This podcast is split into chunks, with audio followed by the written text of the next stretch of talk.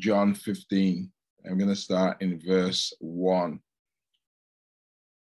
Right, so we're going to talk about um, this relationship in Jesus, this relationship, what a relationship is in the Lord.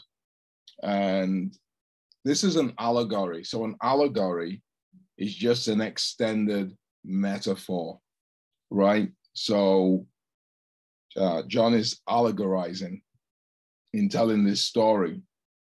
You know, so I am the true vine, and my father is the vine dresser, right? And Jesus clearly is showing hierarchy.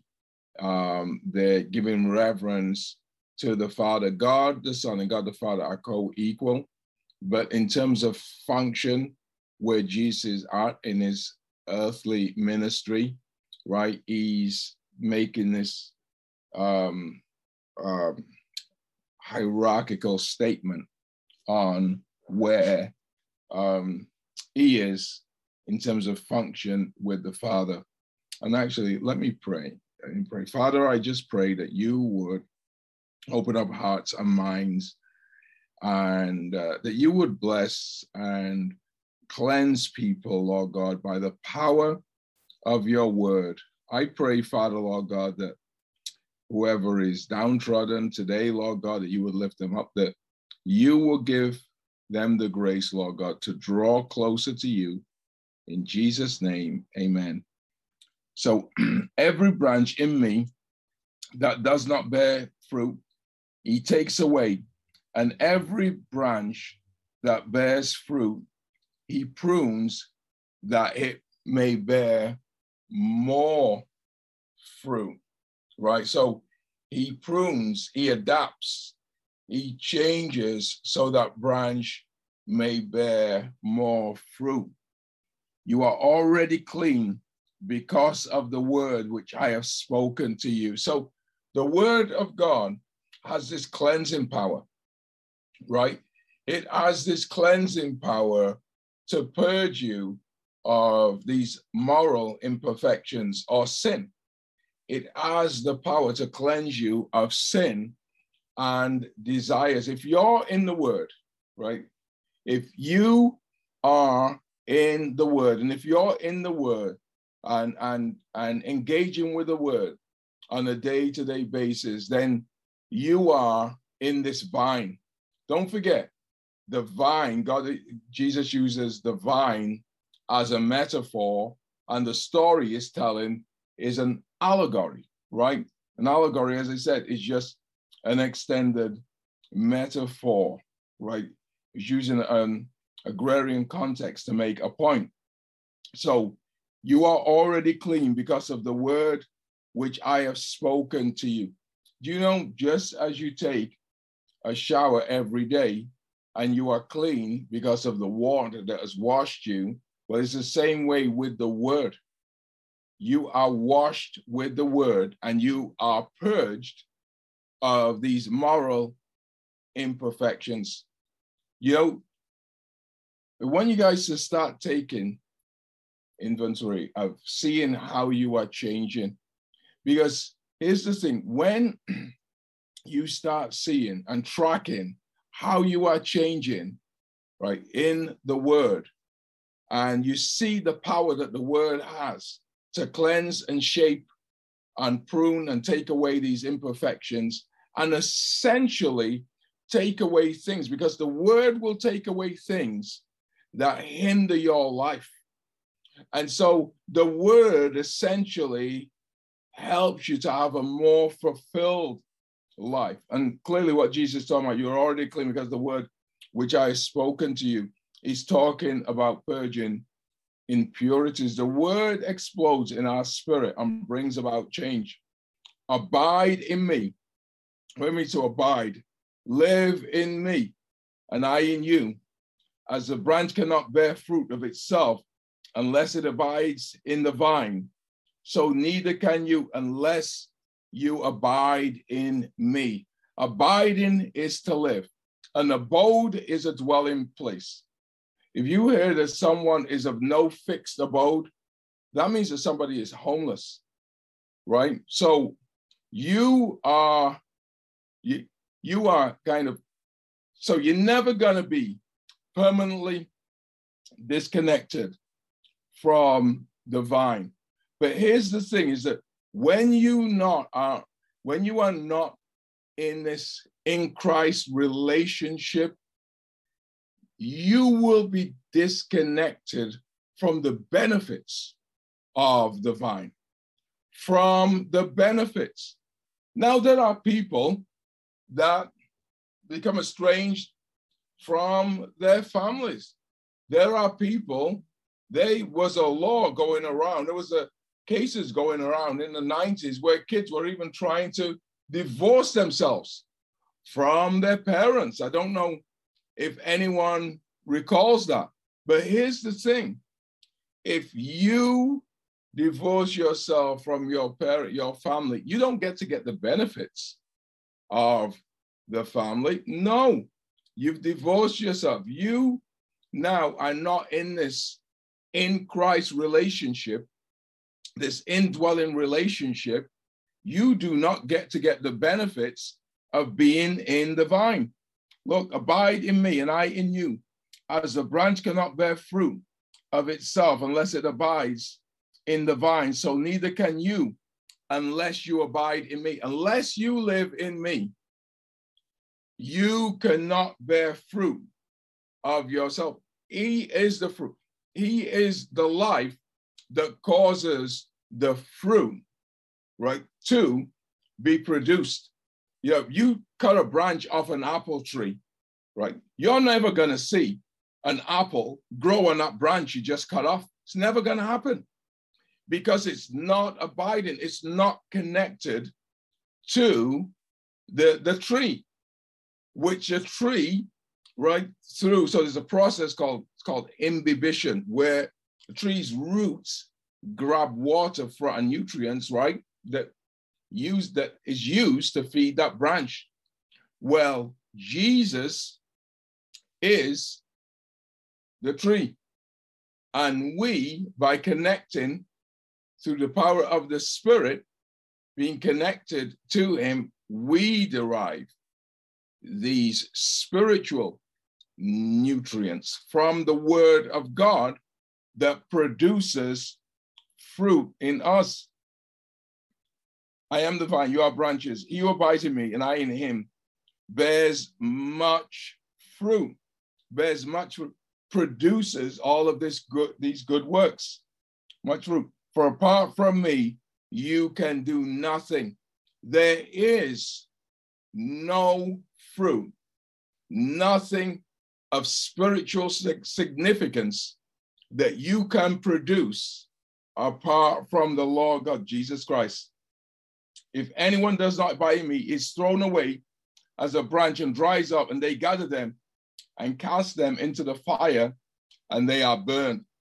A lot of people believe that this is a uh, oh people lose their salvation. One, you can never draw such a conclusion from an allegory, right? This is an allegory. So no, it's not talking about that. He's actually talking about them not being of any use. A carnal Christian is no use. If you are calling yourself a Christian and you are not abiding in the person who you claim to be a part of, why are we called Christians? What is a Christian? A Christian. It's a follower of Christ you, if you're not abiding in the source of life, you can't call yourself a Christian. If you don't have any fellowship, you have your salvation, you don't lose yourself, but you lose fellowship. And when you lose fellowship, you lose the benefits of being connected to the vine. If you abide in me and my words abide in you, if my words live in you, ask whatever you wish and it will be done. for you. See what it says? Oh, that there is a prereq, right? It's a prereq. You have to, you have to abide in Jesus. His words abide in you, right? And you ask whatever you can, it will be done for you. If you're not abiding, you cannot. He's already given the prereq. If you abide in me and my words abide in you, ask whatever you wish and it will be done for you.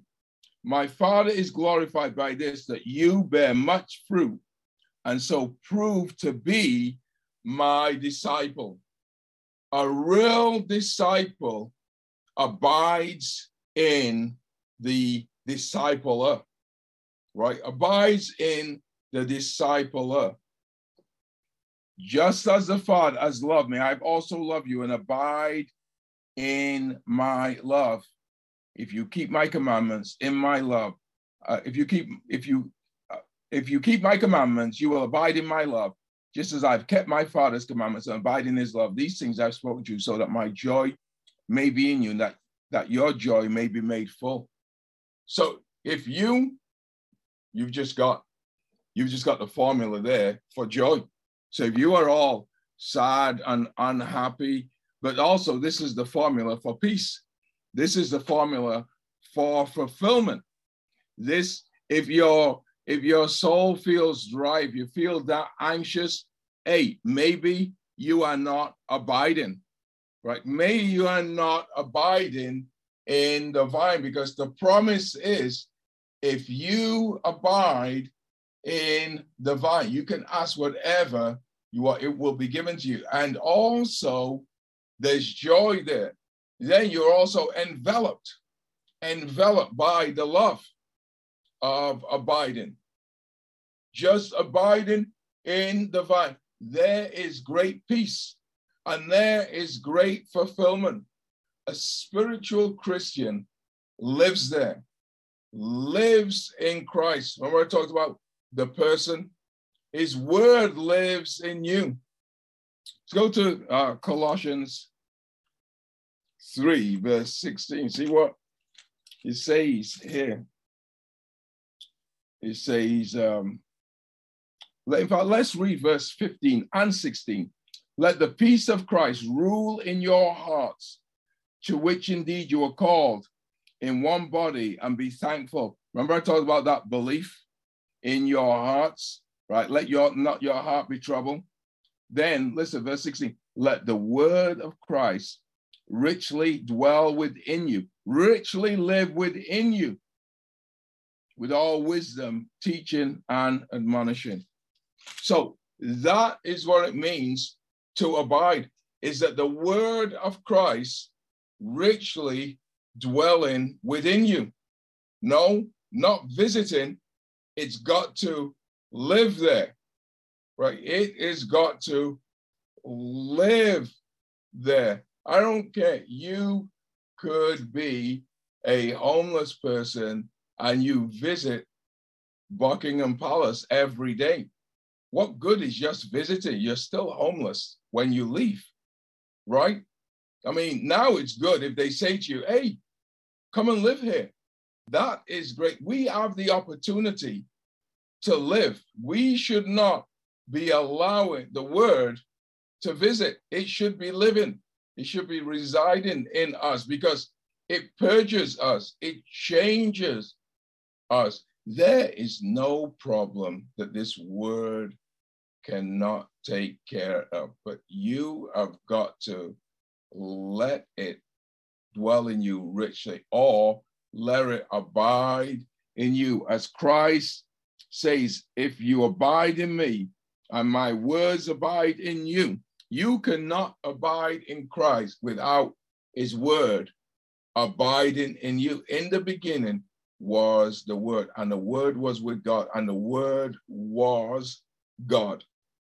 The word was God.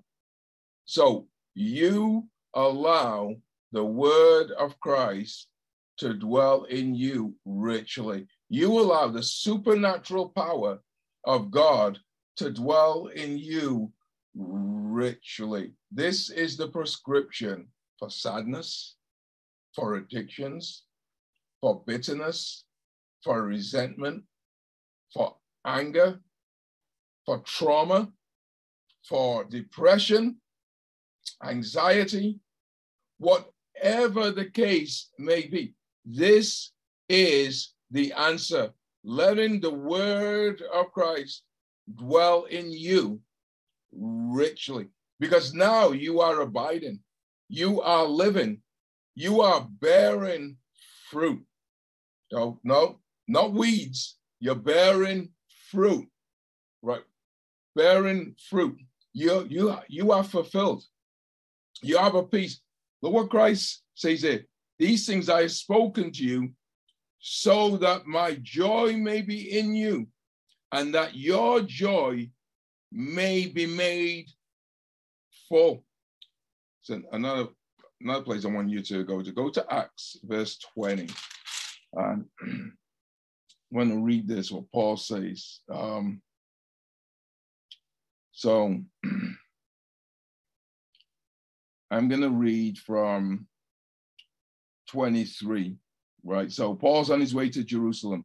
So Acts 20, 23, I'm going to start, except that, uh, let me read 22. And now behold, bound in the spirit, I'm on my way to Jerusalem, not knowing what will happen to me there, except that the Holy Spirit solemnly testifies to me in every city, saying, Bonds and afflictions await me. For I do not consider my life of any account as dear to myself, so that I may finish my course and the ministry which I received from the Lord Jesus to testify something of the gospel of the grace of God. You know, in some versions, I've got the NSB, but in some versions it says, so that I may finish my course with joy. That's what he says, so that I may finish my course with joy. So uh, that I may finish my course abiding in the true vine. Because if you've got joy, it means that you are abiding in the source of this joy. And if you don't, it means that you are not, you know, abiding in the source of this joy. You know what it does? It swallows up anxiety. Abiding in the source of this joy, it swallows up depression and sadness. It swallows up hopelessness. It swallows up because these things are natural. But when you abide in the source, the supernatural power, it swallows up the natural, right? Swallows up the natural because now you are abiding in something that cannot, that, that nothing can contend with. Look what scripture says in First uh, Corinthians, verse 15, that death is swallowed up in victory. Well, depression is swallowed up when you're abiding in the one who swallowed up death in victory. When you're abiding in the one who was made manifest, according to First John 3, verse 8, to destroy the work of the devil. Anybody who's depressed, anybody who's got problems, it's he created the system that caused it. But now you are abiding in the one that defeated him. And when you are de- de- abiding, living in the one that defeated him, you are now abiding in the benefits of that defeat. Meaning you're abiding now, enjoy the swallows of depression in victory. I know I had it, swallows it up, swallows up anxiety. In victory, swallows up panic attacks. In victory, swallows up addictions. In victory, swallows up hopelessness. In victory, swallows up insomnia.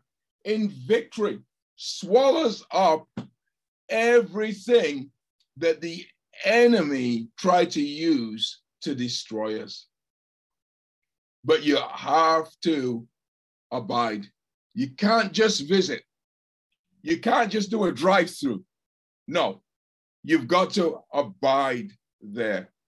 You can't do a takeout here. No, you've got to abide. Really. There's no such thing as a takeout Jesus. No, you have got to abide. You've got to live there and allow him to live in you. And when you do, you know, you experience supernatural power. You experience victory. Really. You experience victory. But don't think you're ever going to experience it by going there, allowing him to visit from time to time. No, you have got to allow him to live. And that's you every day engaging with the word. This word is supernatural power. It will change your life, but you have to do it consistently. You have to do it consistently. You have to abide. You know, I'm kind of, I got so busy. I'm a bad plant owner, but I wasn't watering these plants that I had consistently. And they died. They died. And I felt so bad, really. I felt so bad. But the next plants I get, it's going to be consistent, but it's the same way. So our fellowship with the Lord can die. Don't get me wrong, nothing ever dies with the source of life. So I can say it can go dormant. But you know what? You can revive it now. With God, here's the great thing everything can be jump started. Everything can be jump started. You know what? There's power of the spirit, best jumper cables you can ever have. So you can jump start your devotion life right now when you finish this now, so that you abide, so that you then start walking in the victory and start walking in the results. The abiding produces, don't forget, says produces fruit more fruit and much fruit. That's a lot of fruit. That's a lot of fruit, really. That's a lot of stuff that is being produced by abiding, right? By abiding. Understand, without me, you can do nothing. An account of Christian is a Christian tries to live without Christ, without being connected to Christ. You can't do it. You cannot do it. So so a few um, prayer uh, points. First one is this Lord God, give me the grace to abide in you. Lord God, give me the grace to abide in you, Lord God.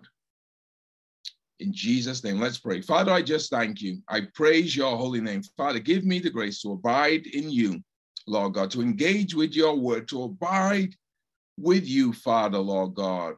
I ask in Jesus' name, amen. Amen. Lord God, give me the grace to believe the benefits of abiding in you. You know what?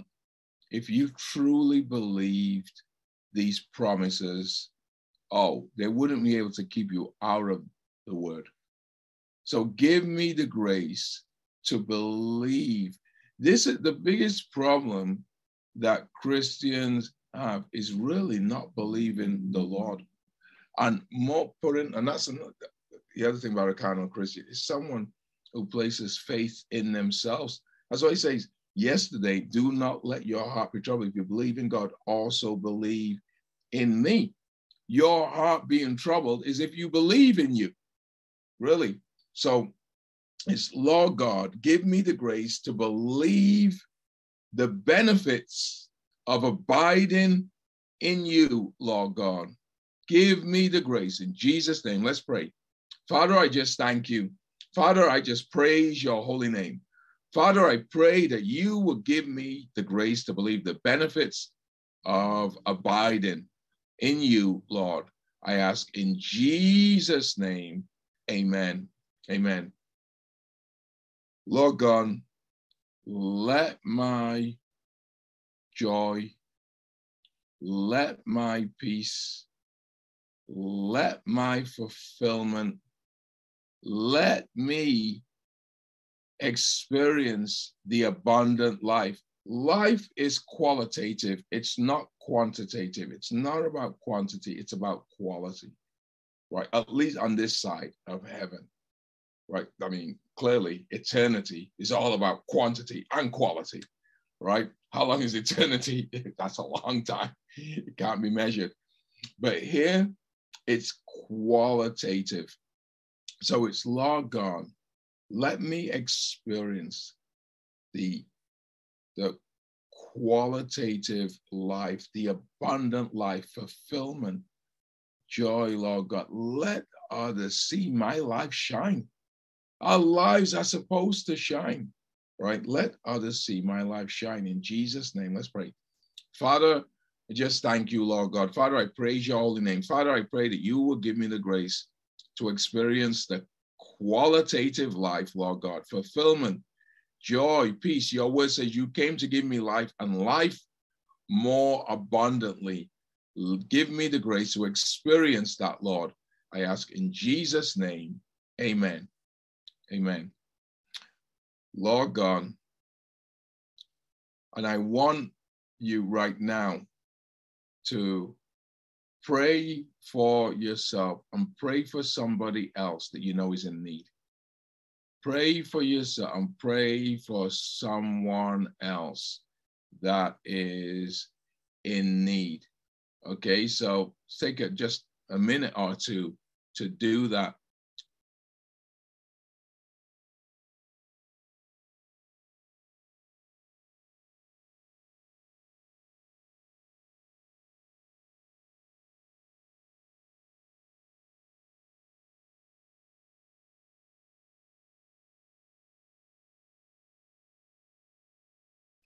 Jesus' name, amen. So I'm going to do the caring call. I'm going to pass it over to um, back to uh, to Sandy. So if you don't know the Lord, please say this prayer with me. Father Lord, I know I'm a sinner. I know you shed your precious blood so that I might be saved. I accept you into my heart as my Lord and Savior.